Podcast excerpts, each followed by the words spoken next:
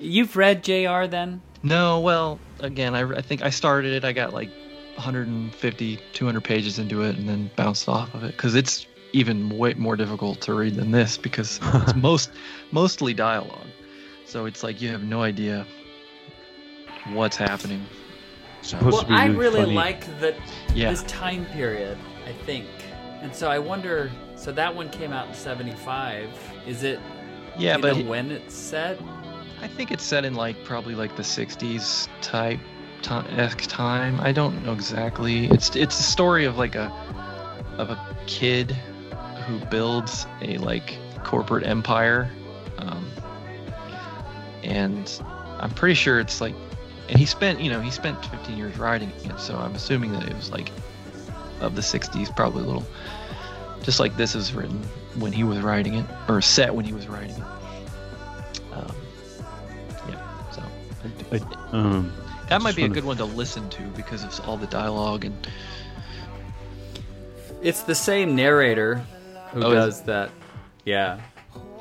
And so I think he would end up doing some of the same voices. right. So you'd have to like have a palate cleanser between, I think. Yeah, I'm definitely gonna read something shorter after this.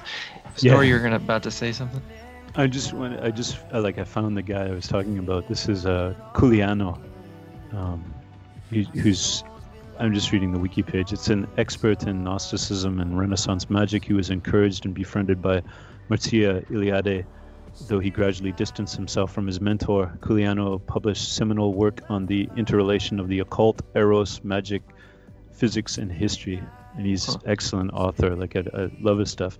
Culianu was murdered in 1991. It has been much speculated that his murder was in consequence of his critical view of Romanian national politics. So he's Romanian. Some factions of the Romanian political right openly celebrated his murder.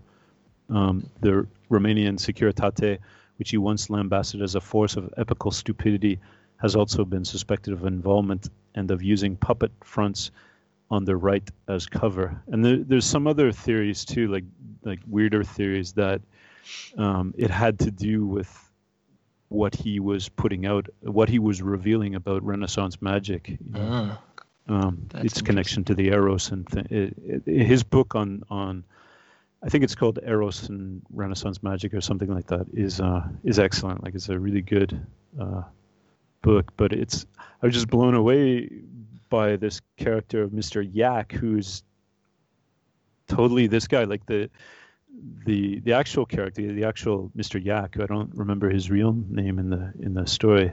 He's he's a uh, I think he's a scholar of Egyptian religion or something like that. So there's almost like a total match. Uh, that's fascinating. but uh, yeah, it was almost like uh, he was able to foresee this guy's death. I think he was killed in a like a toilet in the University of Chicago. That sounds like something that would happen in this book. Yeah, yeah. So many people jump out of windows and fall, and like fall Oh, out of. it's amazing. You can't keep of track of all the people jumping. Suicides and attempted suicides. When they go down, Bildo goes joyriding with Otto. I think they end up stealing Stanley's mother's leg. Her amputated Yeah. Oh, oh, that's leg. that's Feasley. That's Ed Feasley, I think. Yeah, it? you're right. With Otto It and- is Feasley. Yeah. Otto and Feasley. Yeah, Yeah, yeah, yeah. Yeah, they Don't- steal his leg.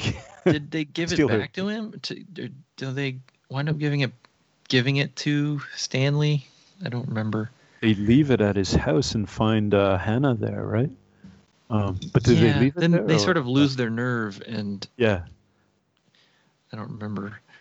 Um, since we brought up Stanley, though, I, I I have to bring up that because you know I have this theory that like Stanley Kubrick exists in in some form in all media, and uh, so of course, and I started reading this book long before I got interested in Kubrick, and um, I had just you know went back to it somewhat recently and like oh there's a character named Stanley. Of course there's there's always a Stanley. Um, so I was like, where's is Stanley? Um, what else is there?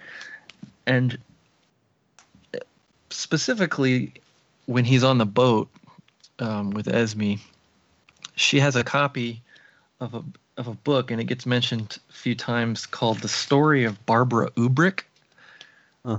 which is spelled U. In the book, it's spelled U B R Y K. um, but like I just I looked it up the the notes and I realized that I, I'm reading the new the new edition and that in the older edition, the first time it's shown it's spelled U B R I C K as in Kubrick without the K, but apparently that was like a typo, and so they fixed it for this one. But in the original, it was U B R C K. Nevertheless, you got Stanley and Kubrick um, right next to each other. So that was my crypto K uh, observation of coincidence.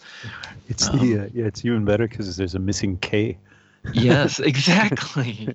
The missing You're key. so fucking right. That's perfect. Exactly. Um, and he, he- Stanley, I I almost wonder where because because Kubrick was there. That's where he was in New York. You know, in the fifties, amongst the the the the literati.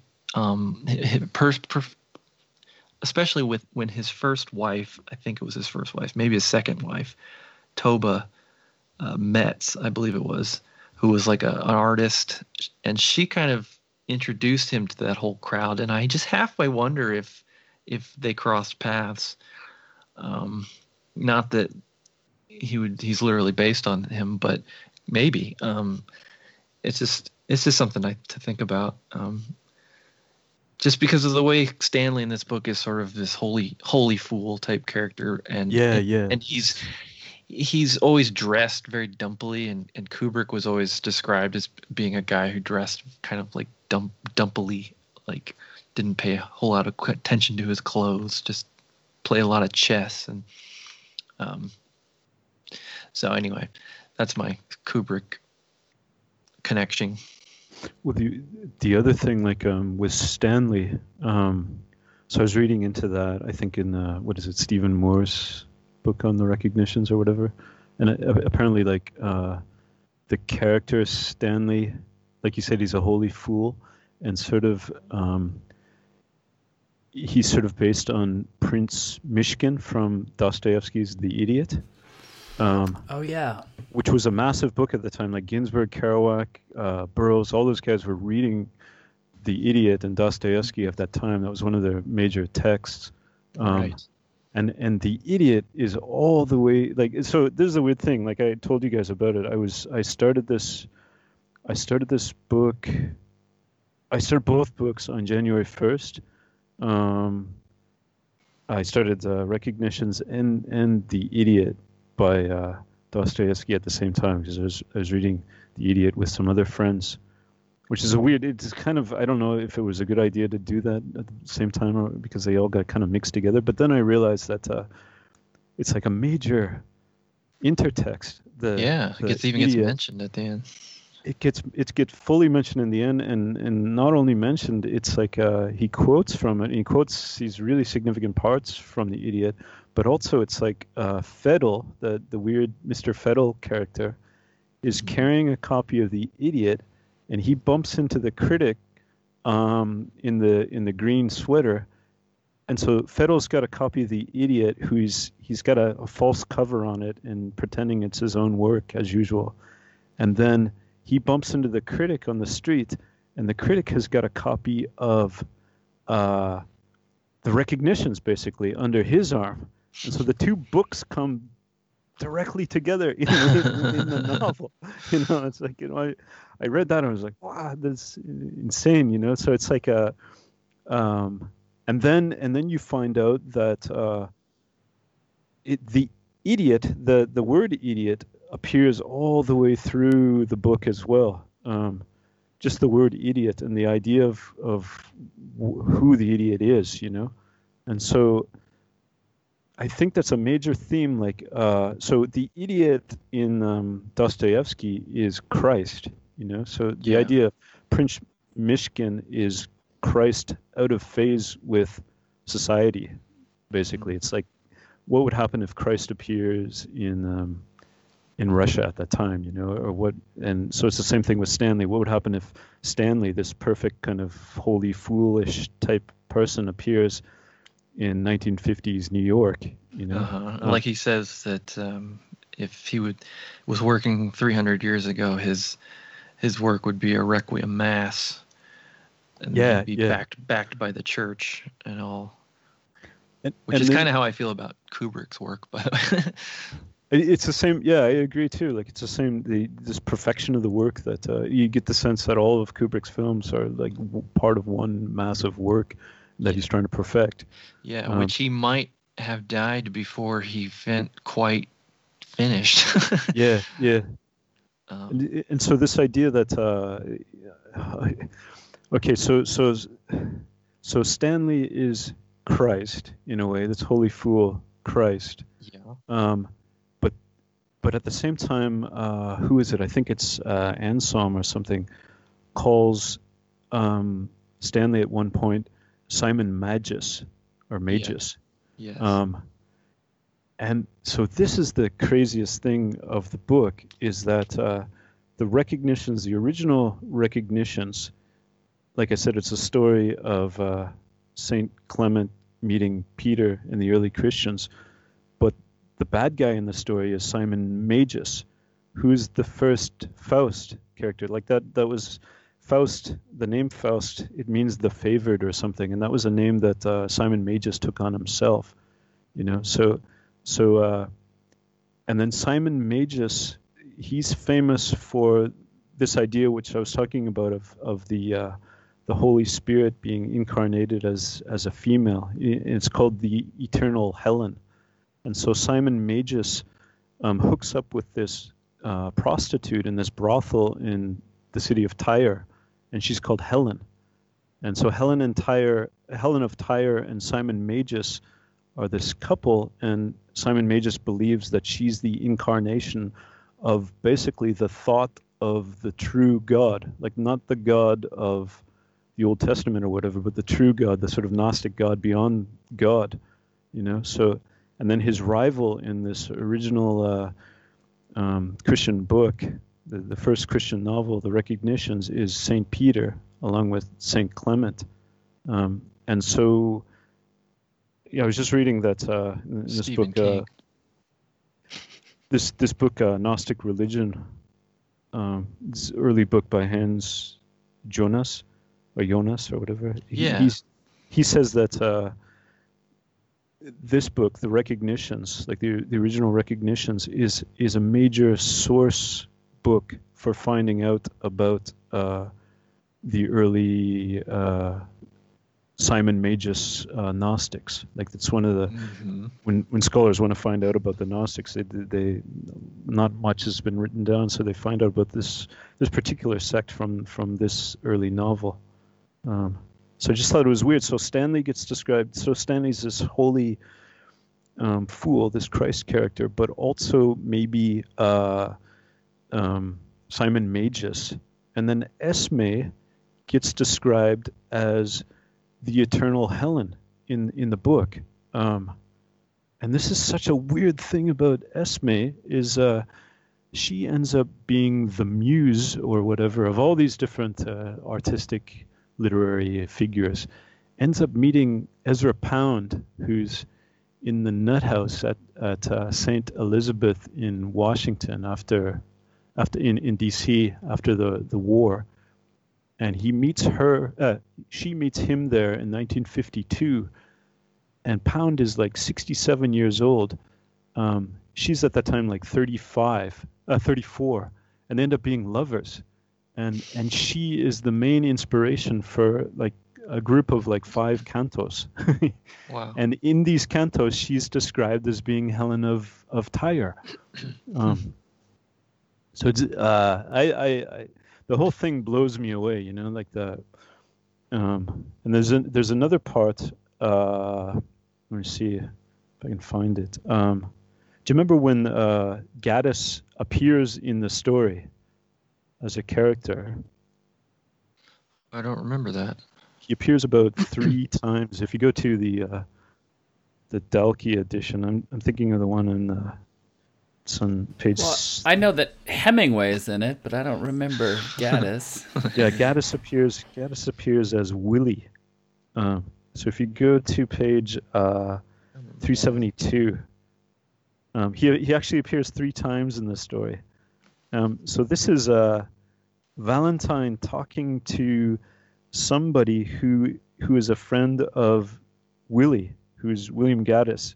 Um, and he's and he's talking about the recognition. So he- this is 372, 373. Yeah, I remember said- this now. Yeah. But you can tell your friend Willie that salvation is hardly the practical study it was then. What? Why? Simply because in the Middle Ages they were convinced that they had souls to save. Yes? The what? The recognitions? No, it's Clement of Rome. Mostly talk, talk, talk. The young man, the young man's deepest concern is for the immortality of his soul. He goes to Egypt to find the magicians and learn their secrets. It's been referred to as the first Christian novel. What? Yes, it's really the beginning of the whole Faust legend. But one can hardly, eh? My, your friend is writing. My, your friend is writing for a rather small audience, isn't he? Gaddis. Incidentally, the next time you borrow Loyola, so I gathered, but that's hardly the place to read Loyola. Uh, do they have what in the Vatican? A mold for fig leaves? Anyways, he's uh, so. But this is a weird part: is that he's saying um, it's about this young man who wants the immortality of the soul. He goes to Egypt to find the magicians and learn their secrets, and that's not true. You know, like in the in in the novel, Saint Clement or Clement goes to um, the Middle East, basically meets um, Peter and learns the Christian mysteries, basically, and he shuns the whole sort of Gnostic path from Egypt. And Simon of Magus is the is the sort of bad guy in the recognitions. So here we have like Basil Valentine trying to tell William Gaddis that the opposite, you know. So it's like so it's like a is this like a Jesuit fiction that he's sort of spinning? I don't know. It's yeah, it's like this. Uh, it's this weird contrast between um, so Wyatt and Stanley and Otto are Christ, but at the same time are Simon Magus, and then Esme, and maybe even people like Esther and this other woman Ed- Edna or whatever, are at the same time Helen of Tyre, and then afterwards. Um, Esme gets used as the model of the Blessed Virgin Mary. You know, like the, yeah. um, so it's like Mary and Helen of Tyre, and then uh, and then Christ and Simon Magus all sort of like linked together somehow. You know, it's like this these two threads sort of woven together. That's great. Um, but uh, I don't know. Yeah, I want to. Doug is silent. I want Doug to talk some more. My family has returned home for the evening. It's eleven eleven. 11 11. Oh, it's probably late in the Eastern time zone too. Yeah, but I stay up late anyway, so it's actually kind of early for me. Plus, you're not talking about recognitions uh, usually either. You know, it's like true. I true. feel like this is a huge privilege to be able to talk to to you guys of this stuff. You know, it's like totally. uh, Absolutely. I wanted to say another um it's kind of just another thing about another parallel that I thought of with Infinite Jest and Incandenza and and Gwyon, which being that so Gwyon is a Mithra, a sun worshiper. He worships the light, and Incandenza, I mean, his name means Yeah. the light, um, and he's a he's a he's a film director. He's into cinema, which is about you know the manipulation of light, and he's a optics uh, master. So he designs all the lenses, and he's a, a physicist of of optic engineering of shaping light. So it's it's it's like a, a modern day, you know, Mithra, Mithraic sort of procedure, uh, cinema, and the whole concept of photography. Uh, and Yeah. and you could you could argue also that uh, he, like Reverend Gwyon, goes from orthodoxy into complete heresy in a way. Like his his Yeah. his films go beyond film, you know. Yes, yes, they break all all the pacts with the audience, with his audience that he has, the sort of the unspoken pacts that a filmmaker has with the the audience are all broken. Um, and and and uh, and he makes he ultimately he makes a film that's so compelling that it there's no separation between the viewer and the film. You know, They- the viewer tries to bind himself with the film. you know. yes, Yeah, that's excellent. That's good. I had a thought about Stanley Kubrick the other day. So, 2001 is kind of when the phones really, really kind of exploded. I mean, after 2001 is in my mind. It's like when does the smartphone really become a thing? And it wasn't at 2001, but kind of after. Like that's the Well, the iPhone the came out in 2007, uh, so Is that, that- was okay. really the first smartphone. But like cellular phones definitely became a bigger deal after 2001 and 9/11.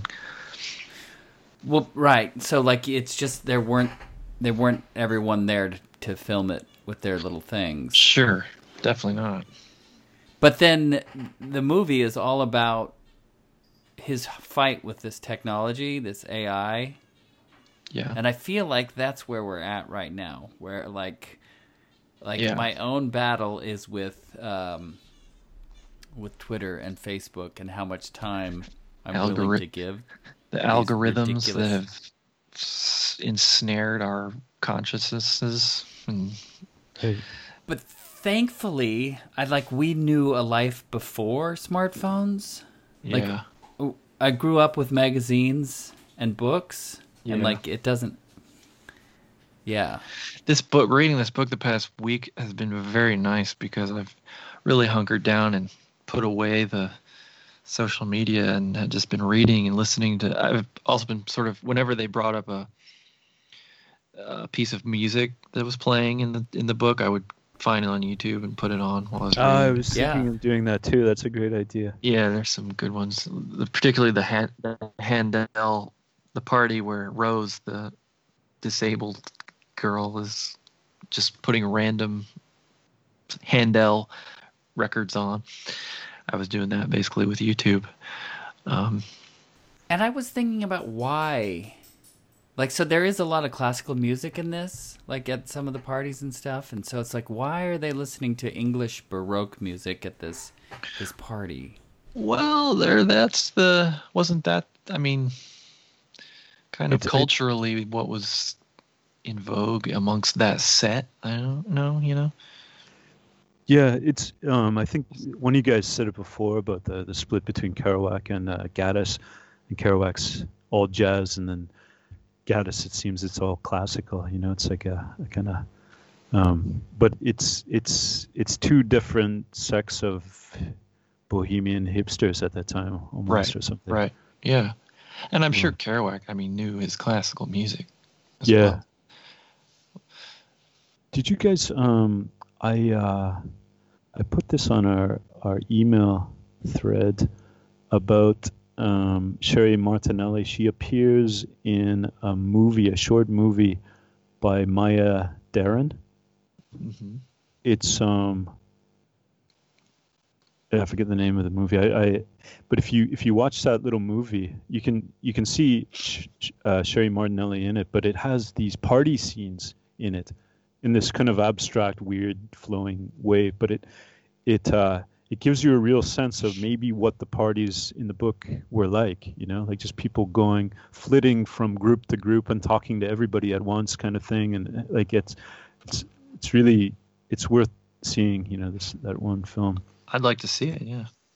Um, but she's her her characters. uh, I mean, uh, not her character. Sheri Martinelli is just is amazing. The connections she has, like I mentioned with Pound, but also Anais Nin.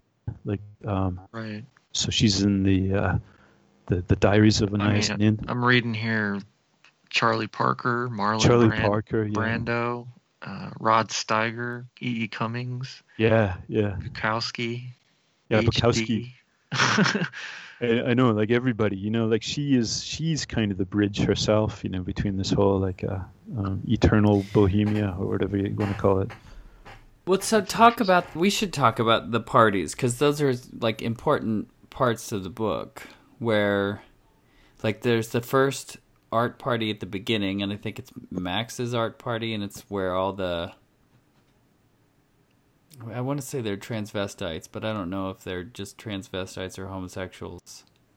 well, they're definitely cross-dressing. It's a it's a That's- drag. It's a drag party. Oh, you're right. That's what it is. It's a drag party. Um, but the thing that I'm thinking about is, and thinking back, isn't it just the superficiality of the depth of the conversation? And all these parties are kind of juxtaposed, especially the Recktall Brown's, Brown's party and Esther's party on Christmas Eve. And they're basically having really similar conversations.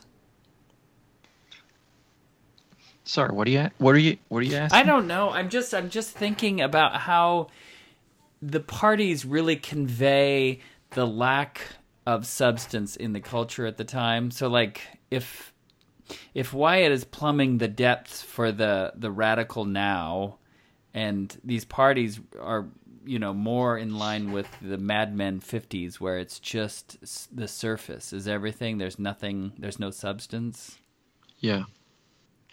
I, Well, I it's sort of. I mean- mean, and it's interesting that those two parties because it's different sets of people. Like it's, and you're right. It's absolutely parallel. They're meant to take place at the same time, and why it flits in and out between the two scenes in the two chapters. And uh, so one side you got the hip, the well, they're not hipsters really. They're they're just people, I guess. Um, they're they're kind the of shapes in a Uccello the shapes in Uccello you know so it's like they're they're saying the right things about the right things but they're not Yeah. saying anything at the same time and the other side is the critics, the the Recktall Browns crowd of of the elite sort of tastemakers who are just grown up versions of the people who are in in the in Esther's party.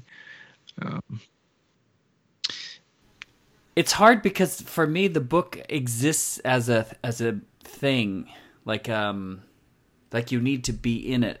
Like it's an experience. Like it, Yeah. I, I think you guys were talking about alchemy and and i was thinking alchemy is a process. Like that the importance is not necessarily like you, you need to have a process to make it work you know? So like if if the book itself is a process where you need to kind of be in these parties and to ha- you know like to be in the in that moment and that's how it feels to me where like to try and get back there it's almost like no i need to to have the dialogue going on around me again sure, you're really.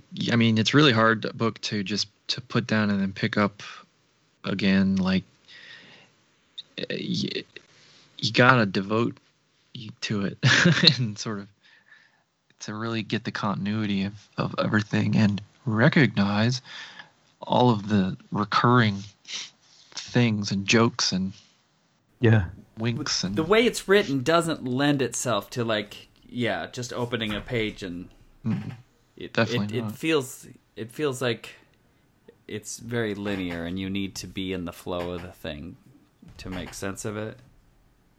Yeah yeah. I um, yeah, I stepped out for a bit, so I don't know if you guys mentioned this about the parties, about the uh, like the uh, the sort of religious aspect of the parties as well, like like them being Saturnalia or uh, the festival of Mithras, and it's also described as like Walpurgisnacht, you know, um, Mhm. which is normally that's on on May first, right? Uh, yeah but uh, I that- think it's that's an interesting 30th. point too. That that appears in um, Infinite Jest. it as well. does yeah Um, but uh, so this idea of like uh, the end of the year and everything basically falls apart, and then like Esther's party, it just it ends up being a it, it just it's it's terrible, you know, like uh, somebody somebody tries to kill themselves. Some baby is lost. Some some girl comes in always asking for sleeping pills and ends up killing her mother. Killing her mother. Yeah. Um, some The uh, kid- Ellery Ellery gets- has uh, an affair with some other woman at the party.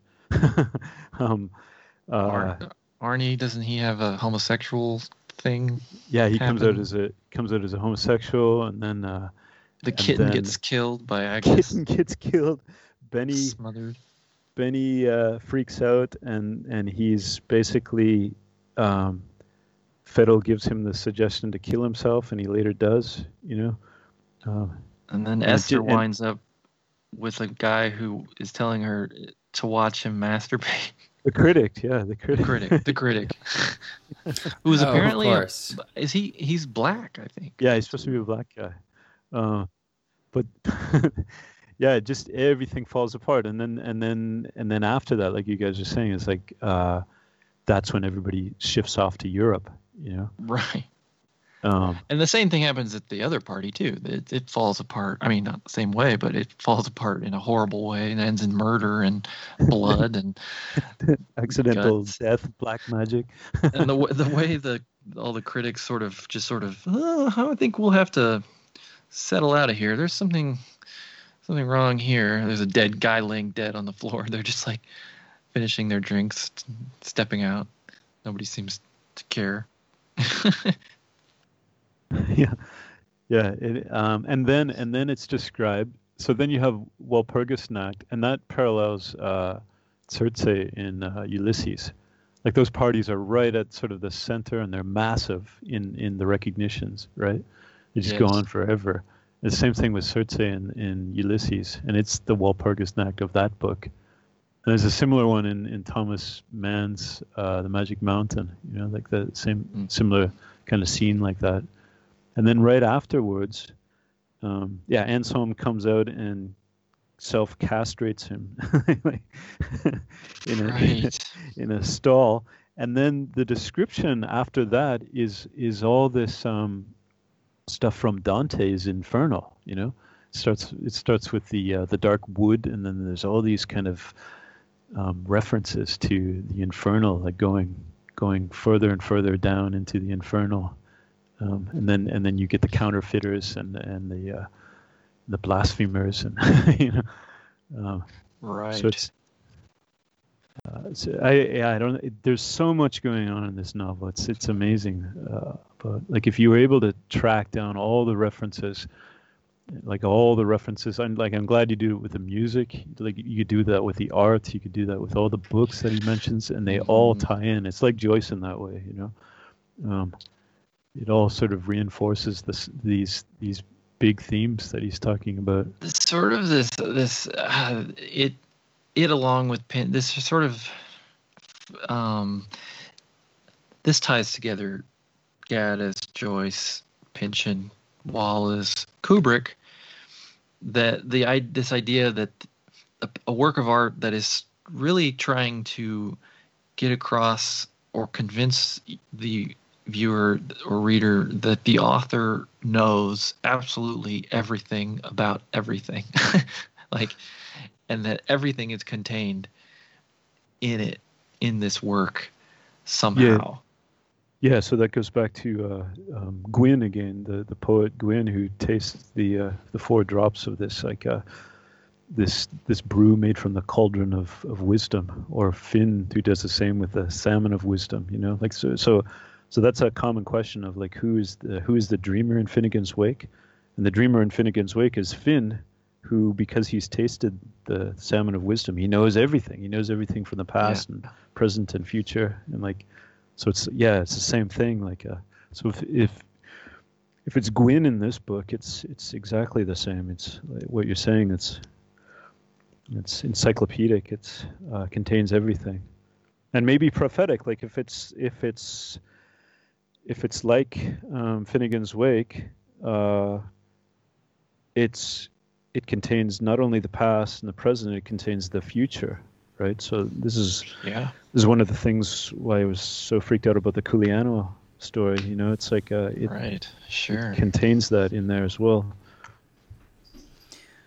Well, so I I read a little bit about Gaddis. I think I I'm curious about his biography. I was looking at one, but um, and I know what you're saying, Alex. I think one of his tricks was that he was a fact checker. So he went to Harvard for a little while, but I don't think he graduated. Just like Otto, I think he got kicked out.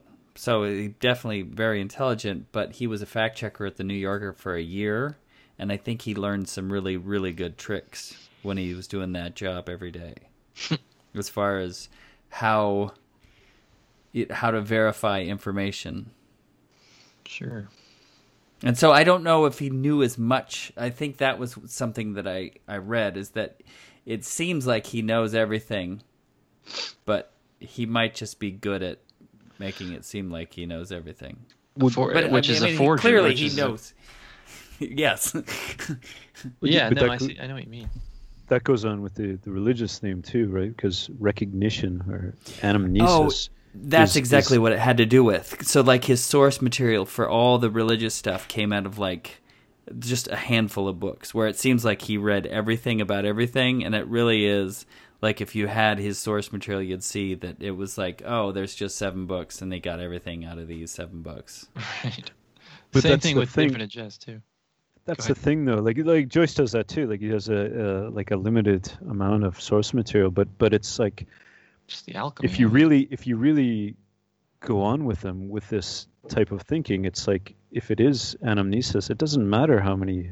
Like you could have only one book as a, as source material or no books. You know, it's just your source material is is whatever you you see and perceive and think about, and but if you if you have the right perception, you're, the right recognition, you know, you tap into it, and then and then you do know everything. You you have this sense of anam- anamnesis, um, and so in Plato's sense, it's like you you have knowledge of the of of spirit, you know, which is which is everything.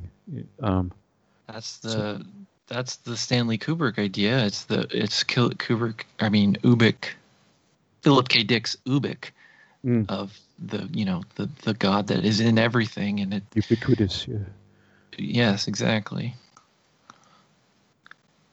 And then, and then this is I, this is a good part, uh, good place to bring in um, uh, what Gwyon said about science, which is great. Like this is sort of uh, where people get it all wrong. You know, this is on uh, page four fourteen. Um, so he says, science, science has a fool theory about recognition. Half the forepart of the brain receives an impression, they say, an instant before the other half. When it reaches the second half, the brain recognizes it. A lot of bosh, of course. He paused to step, to confide, but it gives these fool scientists something to do, keeps them from meddling in important matters that don't concern them. That- Yeah. I think that's perfect. You know, like people are gonna look at, uh, read this book. Maybe some people and then like, oh, recognition. It just means like, uh, yeah, recalling something or whatever. It's like, uh, um, it's just yeah, your brain recalls a signal that it got from some sensory input. You know, it's just like a load of bosh. you know, that's not that's not what recognition is at all. You know, uh, it's a way deeper sense than that, or it's included, I guess. You know, he would include it, but uh, there's something way more profound that's going on. Did you read much Steven Moore? Yeah, I I, the- looked, I, I read uh, quite a bit, like going through the website at least.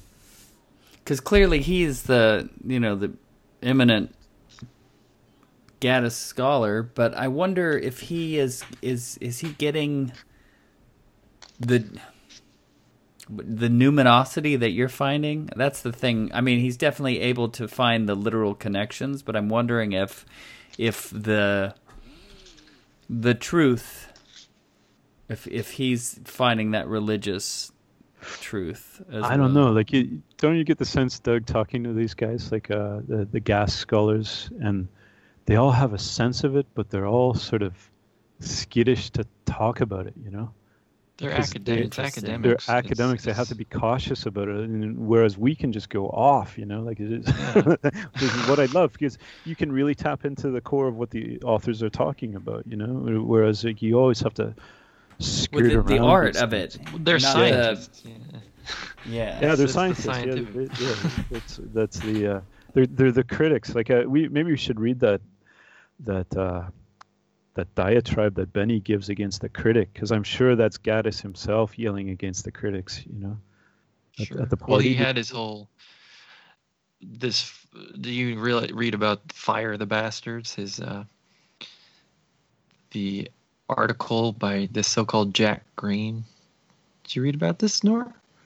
I I don't know. Maybe I'm, I'm not sure. Yeah, it, it's, it was. Um,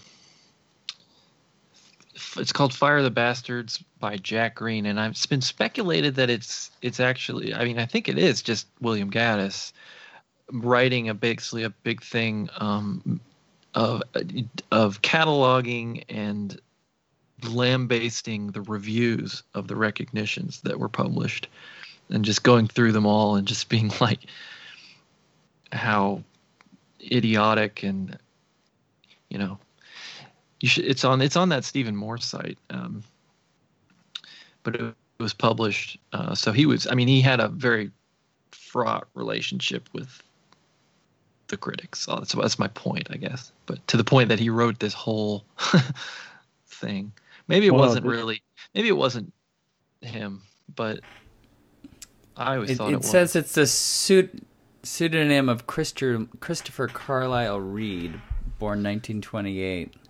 Hmm. Was the great defender of the work of William Gaddis. Okay, well, maybe it wasn't him then. I thought it was. Uh, I, I thought it. I think it might have been speculated to have been, at least. This yeah. Is, this is It's worth uh, reading. Though. It's good. This is Benny yelling at the critic at the party, which is, I think, this is a, a key part. You know, he, he says, uh, "I know you. I know you. You are the only. You're the only serious person in the room, aren't you? The only one who understands, and you can prove it by the fact that you've never finished a single thing in your life."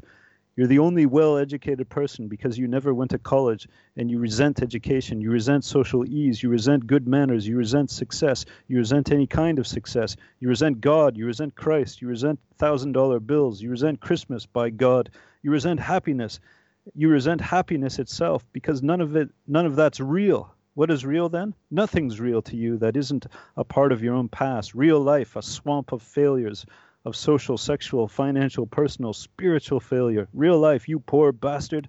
You don't know what real life is. You've never been near it. All you have is a thousand intellectualized ideas about life. But life? Have you ever measured yourself against anything but your own lousy past? Have you faced anything outside of yourself? Life? You poor bastard. Benny started to laugh.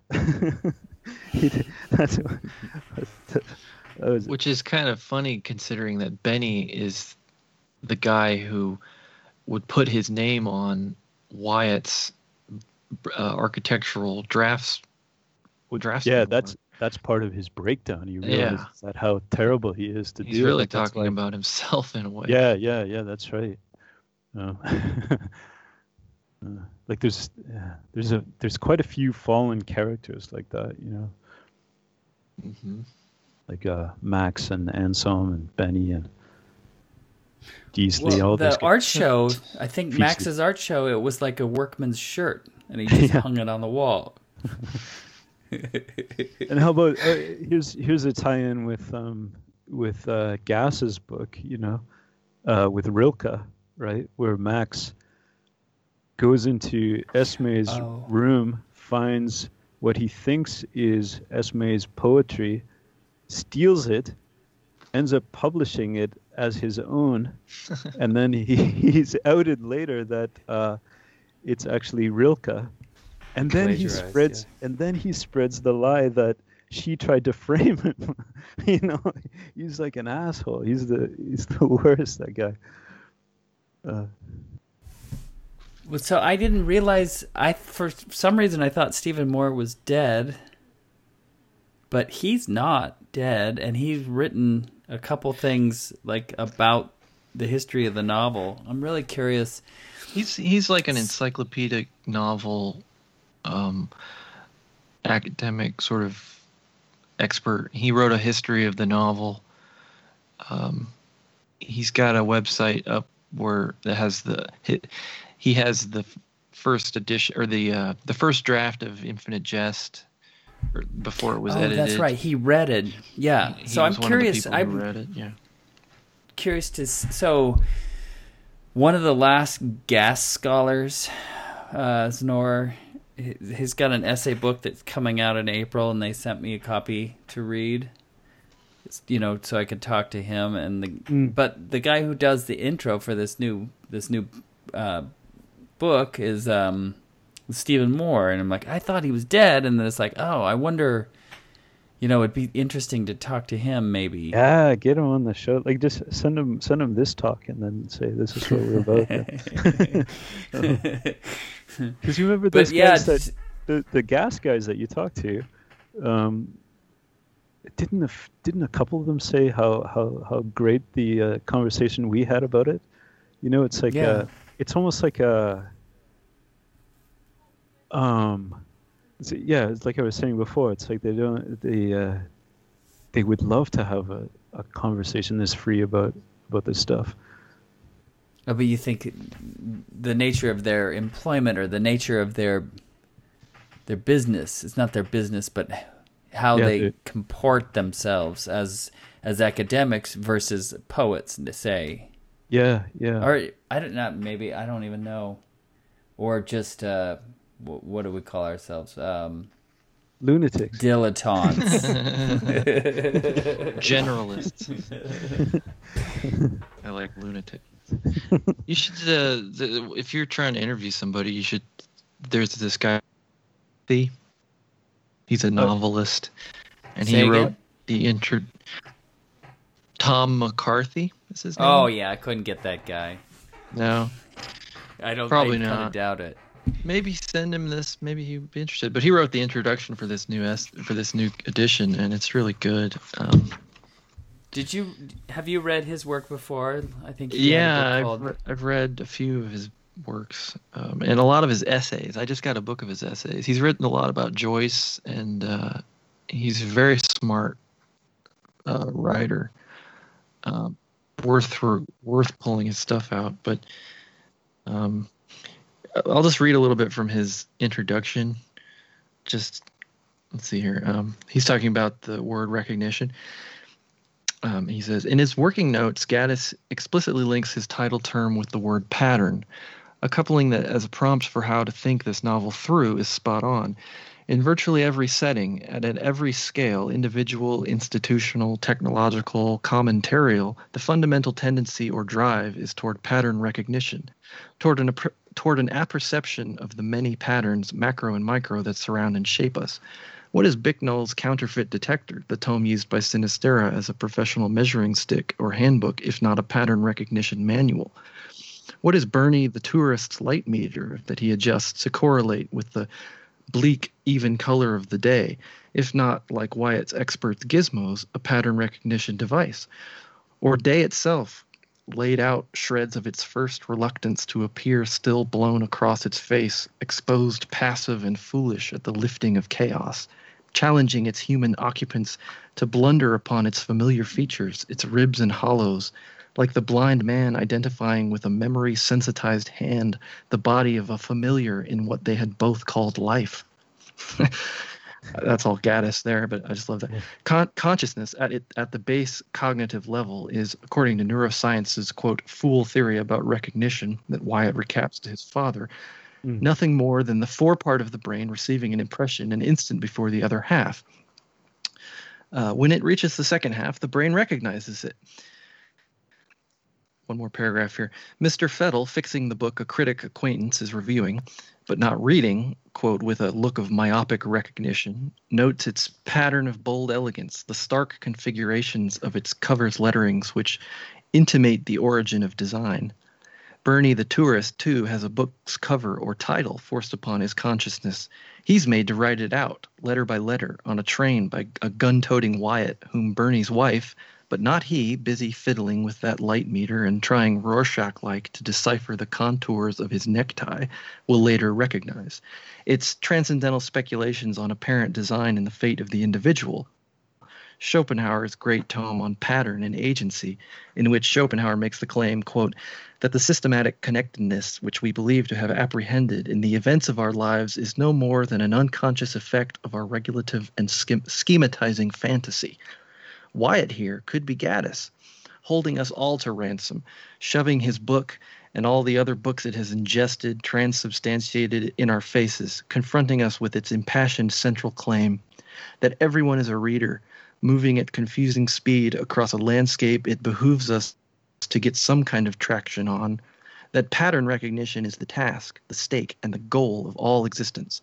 On top of which, it also presents, through our propensity to over recognize, a lure, a danger, one of the many will o' the wisps along the pilgrim path.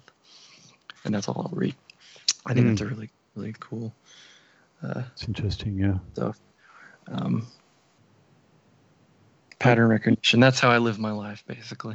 I, I mean, I mean that uh, I agree. It, um, but it totally downplays it um, by calling it just pattern recognition, right? Sure, it's, sure. It's like uh, what we're involved in. I'm talking about like the three of us and people maybe we know or whatever. It's it's like a it's way more than pattern recognition. No, I know, like I a, know, I know, I know, totally. It's like a like a schizophrenic worldview or something, you know, like. A, well, I've got a.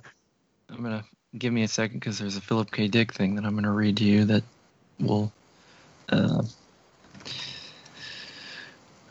uh, expound on that and be more accurate if I can find it. Just give me a, a moment here. Yeah. And, well, so it's funny because the I started out with the list of books before. I think we've already picked our book, but I started out with a certain idea of where I wanted to go, and now it's completely changed. I I think I wrote down uh, Naked Lunch, The Arabian Nights, or Robinson Crusoe. That's interesting. Arabian but Nights I, is like forever, you know, like that could be like a that's massive. Uh, well, so like I said, I'm I'm reading this this book about a guy's week long trip with Borg, Borge, Borges, and so uh, and so all his stuff is coming back into me. Um, but the I'm really interested in the uh, this beat connection that we've kind of hit on, and so mm-hmm. Mm-hmm. and that's why uh, the Burroughs is there because because um, you know he was there in in Morocco with Paul Bowles, and so it's and and, and, and his, before and before that doing ayahuasca in South America. yeah. I mean, so like his his whole thing is is really interesting, and then as as far as things go, like his cut up thing and what he was doing with that, you know, and just reading or you know reading some bios about him.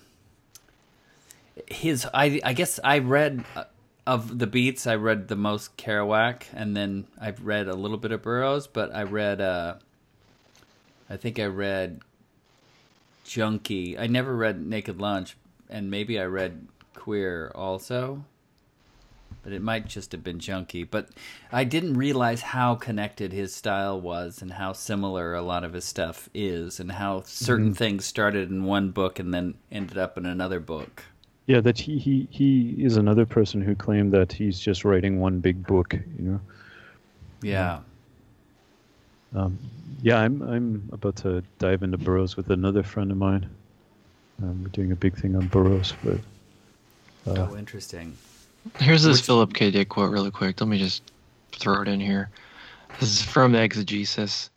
Um, the key here is pattern and pattern recognition. Such a person is able to pattern, gestalt, and repattern rapidly, evidently experiencing a mercurial world. Out of the very many patterns, he might possibly one time hit on correctly perceived and interpreted authentic traces of objects and processes, mimicking ultra TI by a rapid flux of linking and relinking percepts and data bits. His gestalting could keep pace with the high velocity, shape changing UTI and this description of it sounds like a Joker god. Dionysus, and the humble servant god Hephaestus, the twisted, gnarled old grapevine root. He would literally see it and its secret life. Yes, yeah. That's yeah, that that he's got it there. Uh, I just think Especially- McCarthy put it in a way like he, he's really good at all, putting what we're doing into a sort of acceptable, nice, safe uh, language. I think he, he's got the spirit. He's got he knows he's got the spirit of it. Anyway, go ahead. that whole uh, what was the phrase? The the Dick phrase, mercurial what? A uh, experiencing a mercurial world.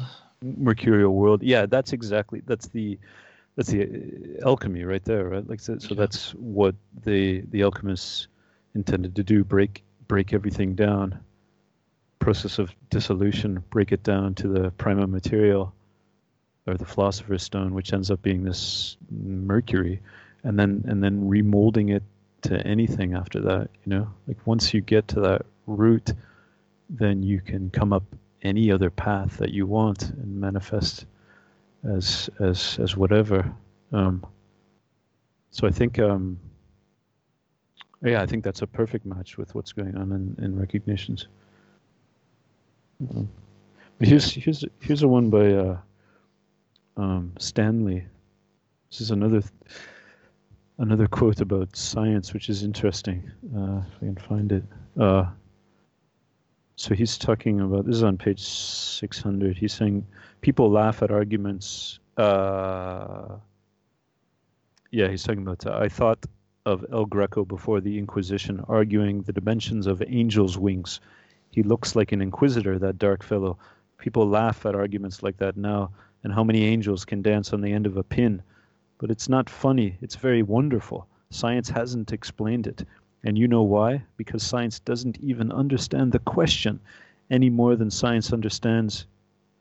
And you know, Agnes, this concerto I'm working on, if I'd lived 300 years ago, why, then it would be a mass, a requiem mass. Um, so this idea, like science doesn't even know how to ask the question, Yeah. doesn't even understand the questions.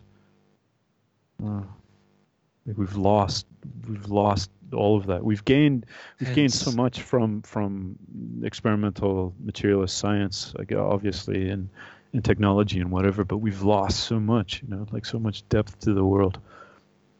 Yes, that's definitely what this book is is saying. Yeah, and it's sort of trying to revivify somehow the and it's just uh, in the depiction of Wyatt and Gwyon he's really showing like not only have we lost it but it's been twisted and like driven mad like it's stumbled out and science has sort of caused it to just be utterly um I don't know uh uh, I can't think of the word, but just whatever whatever is going on in that chapter when he, he goes back to his to, to visit his father and it's just so dissociated and disjointed and nobody there is no clear definition of boundaries or what's going on like that's what it's done to that yeah, yeah. That's right. mentality. This, the the T.S. T.S. Eliot stuff, like just like it's just all fragments after that. Like it's, everything is fragmented. yeah like that that whole passage or pages when he's coming back to his his father in his hometown it's like all this stuff that you can find it a, a lot of it at the beginning of the book it's all this stuff that he's heard his father say when he was a young boy and it's just all coming back in fragments this loosely connected fragments of it yeah of, of everything. Um, but yeah, that's it's completely what this book is about. It's like the the, the wasteland, you know, the, the, science, the scientific materialism turning the world into a into a kind of wasteland. Um, and this is another connection with uh, Culianu, and that, that's how he describes it. Culianu describes as what happened at the end of the Renaissance with the uh, counter, uh, with the Inquisition, and then the Counter Reformation, and even the the kind of mainstream Lutheran and Calvinist Reformation. there's a reaction against um, Renaissance syncretism, which is basically what uh, Gwyon, Reverend Gwyon is into. You know, um, there's a reaction against that in favor of materialist science. So it, it it's almost as if um, the church, like the Jesuit and the top kind of Orthodox Protestants or whatever, made a choice that they would rather have, um, they would rather get rid of God altogether or, or, make it into a sort of a deist um, kind of equation where God is just the, the divine watch watchmaker. He just lets the universe continue in a in a sort of materialist mechanistic way. They would rather have that than this sort of organic Renaissance um, pagan pantheism that was that was happening, you know.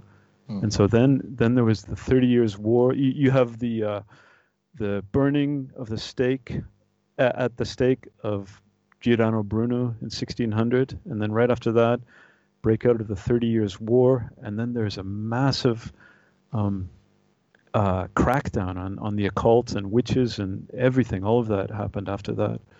Um, mm-hmm. So it's like uh, Culianu's point. It's it's kind of this. It's a counter magic. It's kind of a black magic, you know, that has yeah. has has sucked spirit from the world, you know. Yeah. Um, and so it's almost as if those in power made the choice consciously, very consciously. We know the old traditional worldview is falling apart. The old hierarchies of the church and the monarchies are falling apart. So um, instead of allowing this kind of resurgence of paganism, and it would have been a kind of democratic paganism in, in Bruno's sense, you know, um, instead of allowing that, let's get rid of spirit from the world completely, you know, mm-hmm. this complete yeah. disenchantment. Yes. Which which gets labeled the Enlightenment. That's the, the worst word for right. it, you know. Yeah. Um, um, so yeah, the, people like Wittgenstein talk about the uh, um, three provincial centuries after that. You know, like uh, we just uh, we we lost we lost the the holism of the Renaissance and then and then the ancient, even the medieval world. You know. Yes, all to prepare us for something. I was just I had a funny experience because I there's a part in the recognitions where there because mass media is coming in too. So there's all you you're hearing these snippets of radio advertisements and stuff, and one of them I think was for like some sort of product that's like, do you want to learn how to play piano but just don't have the time? And like da, da, da, try this thing. It'll help. It's easy. It, it's play the piano in five minutes or something like that I'm pretty sure that was in there somewhere. But anyway, I just got an advertisement on a video today of this something for a guitar, which is like teaches you guitar. It's some device that you put on to the to the neck of the guitar that like holds your fingers in place. It's like it turns like your guitar into Guitar Hero. Like it's like, like, a player player guitar. Like yeah, player piano, turns you that into that exactly. It's like we haven't come very far, have we, from from the time. This is completely relevant still, absolutely. And that whole player piano thing is interesting too, because yeah, that figures into his other work uh, a lot. They mention he that they mention in there that some one of the characters has written a, a book about the history of the player piano. Yeah. And I think like that's something he really did or wanted to do. Um, Gaddis. Uh, that comes up again in in in JR and something else. Yeah, I um, remember. I remember somewhere I saw him, him talking about the, how he hated the player piano. well, it's an interesting metaphor for life. Like there's a one. Speaking. Disenchant. Oh, Oh, I was going to say, speaking of metaphors, there was a speech that Otto gave, and I it's strange, so I just have a note for it, and I remember this now, but I don't, I don't know why Otto would be the one. So there was a fake Titan painting, and they, you know, they were cleaning it up and moving things, And this fake Titan, when they removed everything, they found that underneath it really was a real Titan that somebody had painted over that. Do you remember that? Yeah, it's um, uh, I, I don't know how to pronounce that. It's it's Titian, is it or Oh, Titian, you're right. That's what Titian it or is. something? Yeah, that's on page um, uh, four fifty one. So it's like uh, so he it's Otto telling the story to Esme. There's a forged painting, a forged Titian or whatever painting on top of a worthless painting.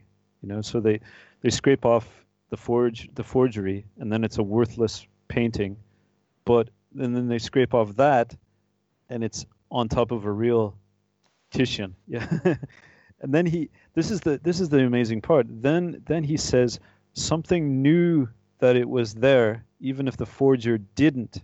So underneath the surface, the original, the real, if you could only see it, like so. uh, This is the key but idea that again. speaks to the whole thing, right? Yeah, yeah, that exactly. So that there's something. You can you can get to that holy moment any from anywhere. Yeah, and and it's begging for you to find it almost. You know, it's Yeah. like it's waiting for you there. Oh, And that's kind of what Wyatt was undertaking in all of his his work. yeah. There's another part with uh, Stanley says that too. Inventing music um, is like remembering, and then he talks about Van Gogh.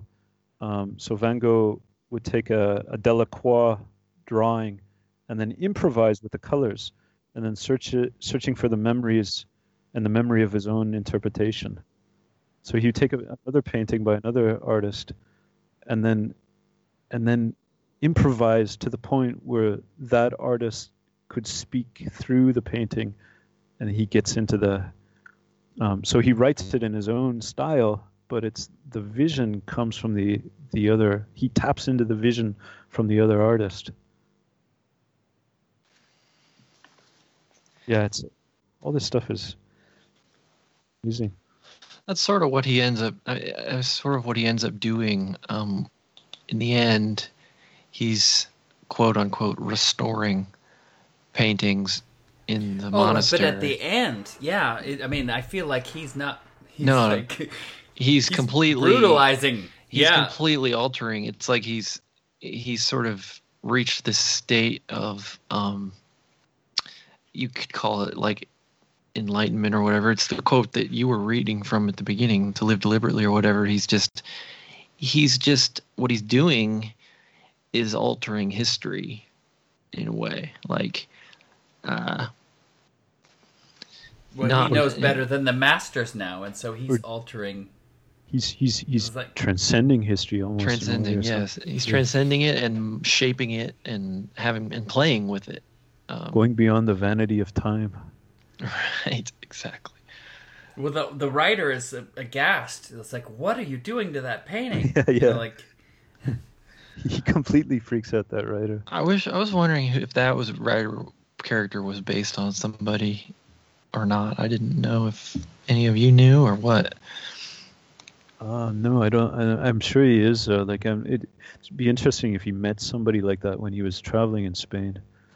First i thought it was hemingway but he's not really um i mean it might be partly because there's the again the the uh speculation of his sexuality and the whole bit where he's like staring at this boy urinating um and he's very described as being big and he's in spain um, so i thought it might be hemingway but the way he describes the work of his it's he's way more of like a kind of popular sort of john grisham or something yeah. Yeah. Then there's the uh, the whole contrast with um, this book, I guess, and uh, books like um, How to Win Friends and Influence People. You know, yeah like those sort of how how to manuals that everybody reads. Um, and how they're just based on a real sort of prosaic view of the world. Like there's only one answer, and here's the way. Here's the phrase that will that will be great in every single situation. you can, Yeah. you know, there's no ambiguity, there's no grayness. It's just a, uh, if you know this book, you can succeed in life. Um, and people, that's still that's still how people live now. You know, Yeah. Jordan Peterson, like 12 ways to avoid chaos in your life. You know, right. I like Jordan Peterson though, but uh, um, why did Father Martin get killed? That that's a I that's a weird point too. I'm not sure that like he, it's tied in with um, with uh, Mr. Yak. You know, he was he was the next hit after Mr. Yak. So Right. I just don't know why he was. Why? so he, I don't know. For Father Martin was a Jesuit also. Is it like what what's his background? That I don't character. remember. That's that's the problem. I don't. uh, Yeah, that that was a weird part of the the book that I meant to look up again and I didn't. Yeah, there's a question I had. it's not. He's not on this uh, characters list. Fortunately. But anyway, I thought I'd just ask in case you Do knew. you, do you remember that, Doug? Or? No. Yeah. No, I feel like. So it's funny because when we were in the tunnel, that was really not necessarily pleasant, but beautiful at the same time. And so it's difficult to be in that space, but this is a space that's kind of fun to be in. Like even though it is, it's sad, um, and you know, uh, it, it's it's comedic, but also tragic at the same time. It just it it's a lot of fun once you're Yeah. in that world to stay in there. So I could Yeah. definitely do this again. Yeah, I agree. It's like a, in that way. Also, it's similar to Infinite Jest. Like there's so much, so much to talk about. So many different scenes and weird scenes and uh, and characters and connections between characters.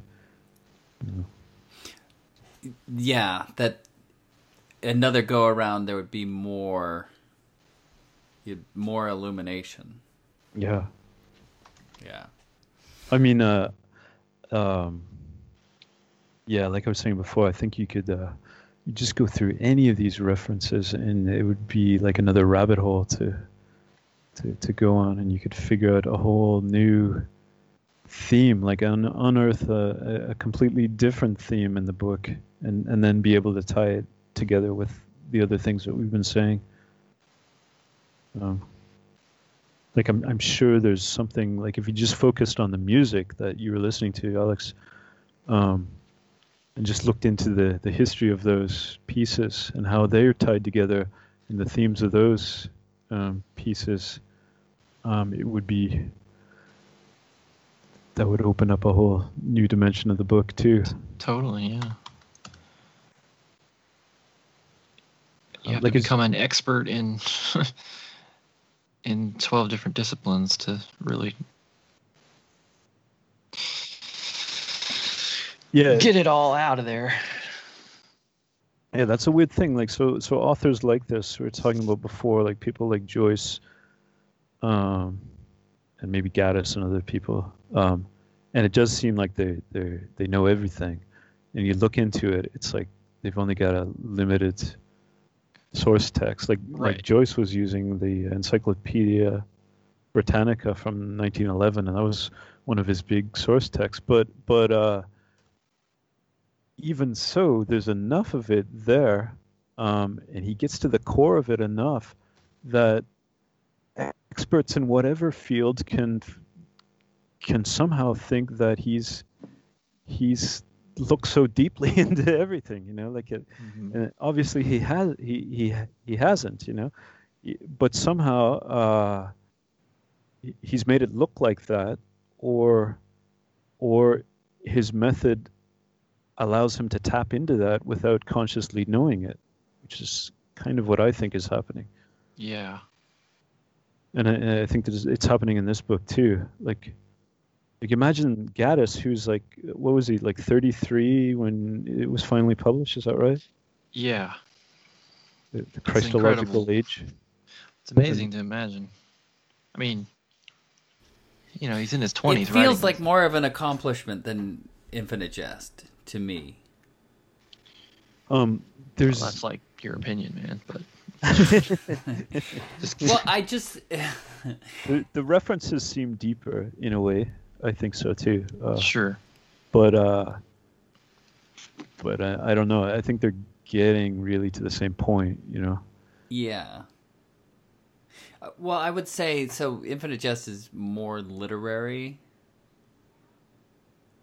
Like its references are more literary, and so you could get all that in a traditional education. Where a lot of this Golden Bough stuff is just so off the wall. You know, it adds another dimension to this.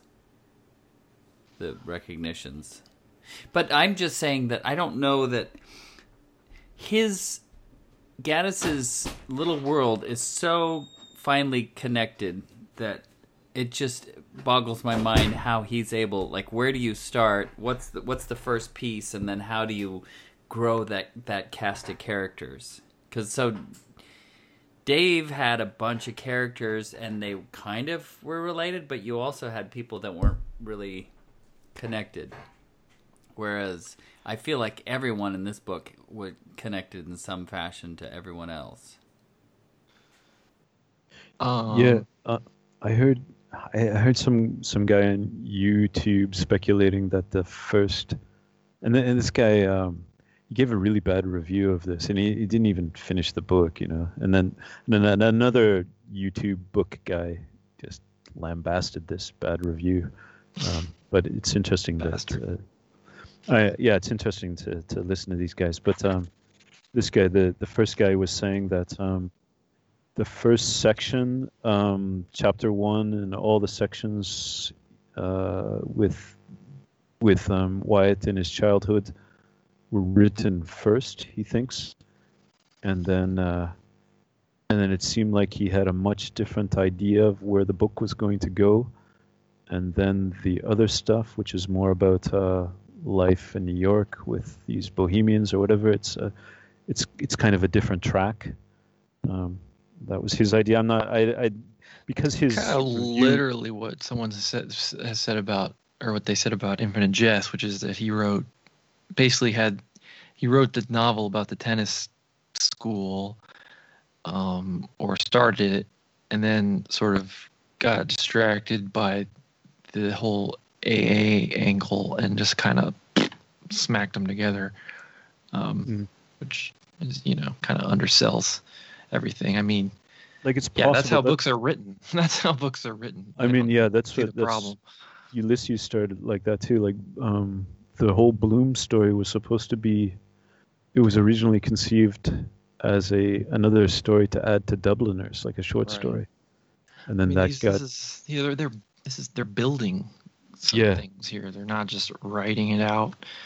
I mean, this this guy's the... this guy's review was terrible. You know, he's he's apparently he's got some he's got a PhD in literature or something, but he he's he's like saying stuff like uh, this is a misogynistic book and it's and it's uh. homophobic and transphobic and oh god, it's just, it's just like what where are you getting this stuff? You know, it's like uh, I'll tell you where they're getting it.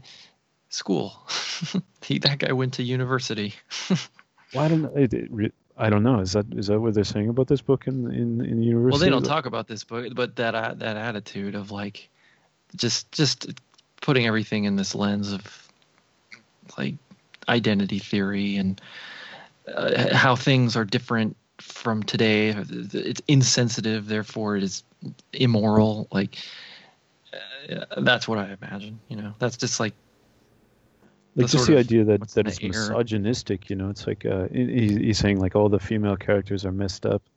It's like all the male, male characters are messed up. everybody's, you know, everybody's messed up. I think so it's I, quite. I thought that opposite. last one we did was more misogynistic. The Journey to the End of the Night.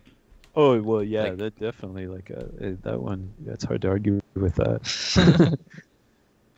um, I think I don't like extremely uh, anti-misogynistic, and it's I think depictions of a lot of its female characters are particularly Esther and her the whole her whole perspective and the way she's written. I mean, if I think of misogynist characters or whatever, I think of ca- women who are like more male fantasy idea of what women are like than what women are actually uh, women actually like.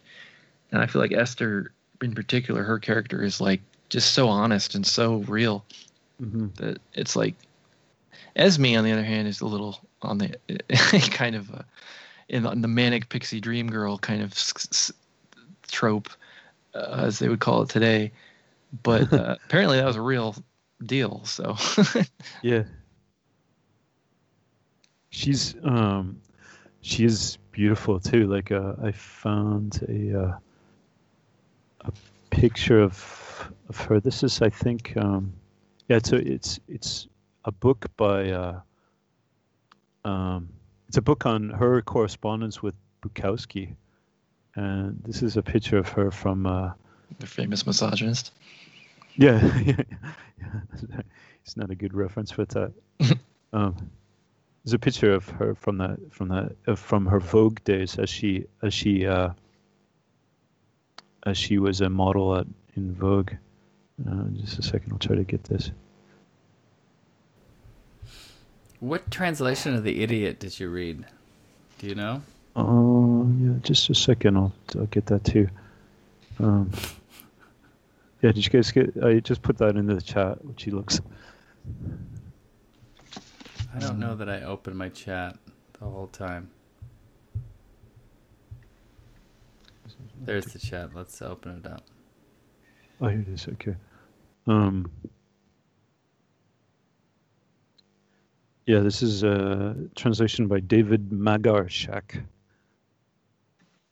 It's it's an old Penguin classics. I've been reading a little bit of Russian short stories lately. Um, yeah, the Idiot is excellent though. It's it's such a, an incredible book. Um, it gets uh, gets some bad reviews also, but uh, I would recommend everybody reads it. Um, but he quotes um, Gaddis quotes directly from this. This is an interesting part. Uh, it's right at the end of the uh, at the book the, of the Idiot. We've had enough of being carried away by our enthusiasm. It's high time we grew sensible. All and all this, all this life abroad, and all this Europe of yours is a delusion, and all of us abroad are a delusion. Mark my words, you'll see it for yourself. Yeah. Well, it is weird. It is funny, a delusion, because of the way like they all leave and they all go to Europe and they all sort of end up in the same place. It's like just. I mean, it's hard to believe. It's very contrived in a in a, in a Yeah. way. Um, but it's funny, and it's sort of like a you know wherever you go, there you are Yeah, sort of idea. I yeah, I mean I mean the idea of like uh like coincidence in uh, contrived coincidence in literature. It's all it's all the way through literature, but yeah. but it's it's real life too you know like the um like the idiot's all about that too it's like this it's just it's that's one of the big criticisms of it it's just uh it's completely there's no way you could have that many coincidences and people meeting together all the time and and then um dostoevsky says well that's that's how real life is you know in a lot of ways if you really want to be a realistic writer you've got to include the weirdness of synchronicity in life you know Yeah. it does happen constantly Absolutely. oh, like just people you meet in strange places um, And a lot of the times the connections are so you don't even perceive them, but they're there. and i think of that time I, I think of that just walking down the street you know like just happening to meet some stranger at a street corner. And for me it has that encounter really has no meaning. But from their perspective who knows what the meeting the meaning of me meeting them has on them you know? Mhm. it's like a, maybe i'm not that encounter is not is not feeding into my own story but it's feeding into their story you know yeah. like that was the, that quote that you read bef- before about the uh, the the critic, the introduction, and he's talking about Schopenhauer, and that was Yeah. Schopenhauer's one of his big insights that Joseph Campbell points out is that uh, Schopenhauer, looking back on his life, he thought of his life as a dream, and then he considered it further and, and said, well, if, if my life is like a dream, and all these chance encounters led up to this these whole huge chains of events, then everybody else's life is like that as well. And then somehow it's all interconnected with each other, you know. so whose dream is it? It must be God's dream, you know, or, or something, you know, like a, yeah. um, um, and and uh, so it just makes sense that literature tries to reflect that. Um, so I don't, I I think that kind of criticism against literature that it's too contrived doesn't. No, Doesn't- definitely. I mean, yeah. And I didn't mean it as a criticism, really. Just, No, no. uh, All right, I got to work early, so I'm gonna I'm gonna have to go to bed now. But you guys are welcome to keep talking away. all right. Well, thanks, Doug. Yeah, that was Yeah. great, Doug. Thank you. It was it was fun. It's always fun. I'm glad to have. Um, thanks for delaying it and uh, giving me the time to finish. And Yeah, yeah, excellent. yeah, it was good. I actually did it. I'm sort of proud of myself. It's a big one and not easy for sure. Yeah. All right, you guys take care. We'll talk again. Okay. Yeah, yeah. Take it easy, man. Yeah, you too. Uh, thanks for. I'm glad you read this book. Glad you loved it. Oh yeah. Thank, thanks, uh, for recommending it. It's great. Hopefully, we get a nice short one. Yeah, that'd be nice. Okay. Yeah. Doug really loves his poems. Yeah, you too. I'll see you online. Right. Bye.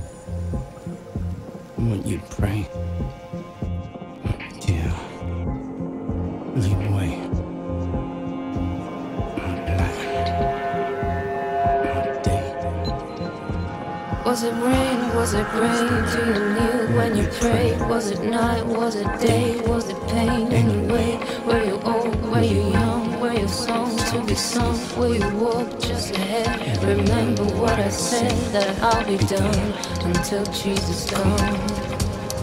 Until Jesus comes. And when there's rain, there's flood. Make sure you run.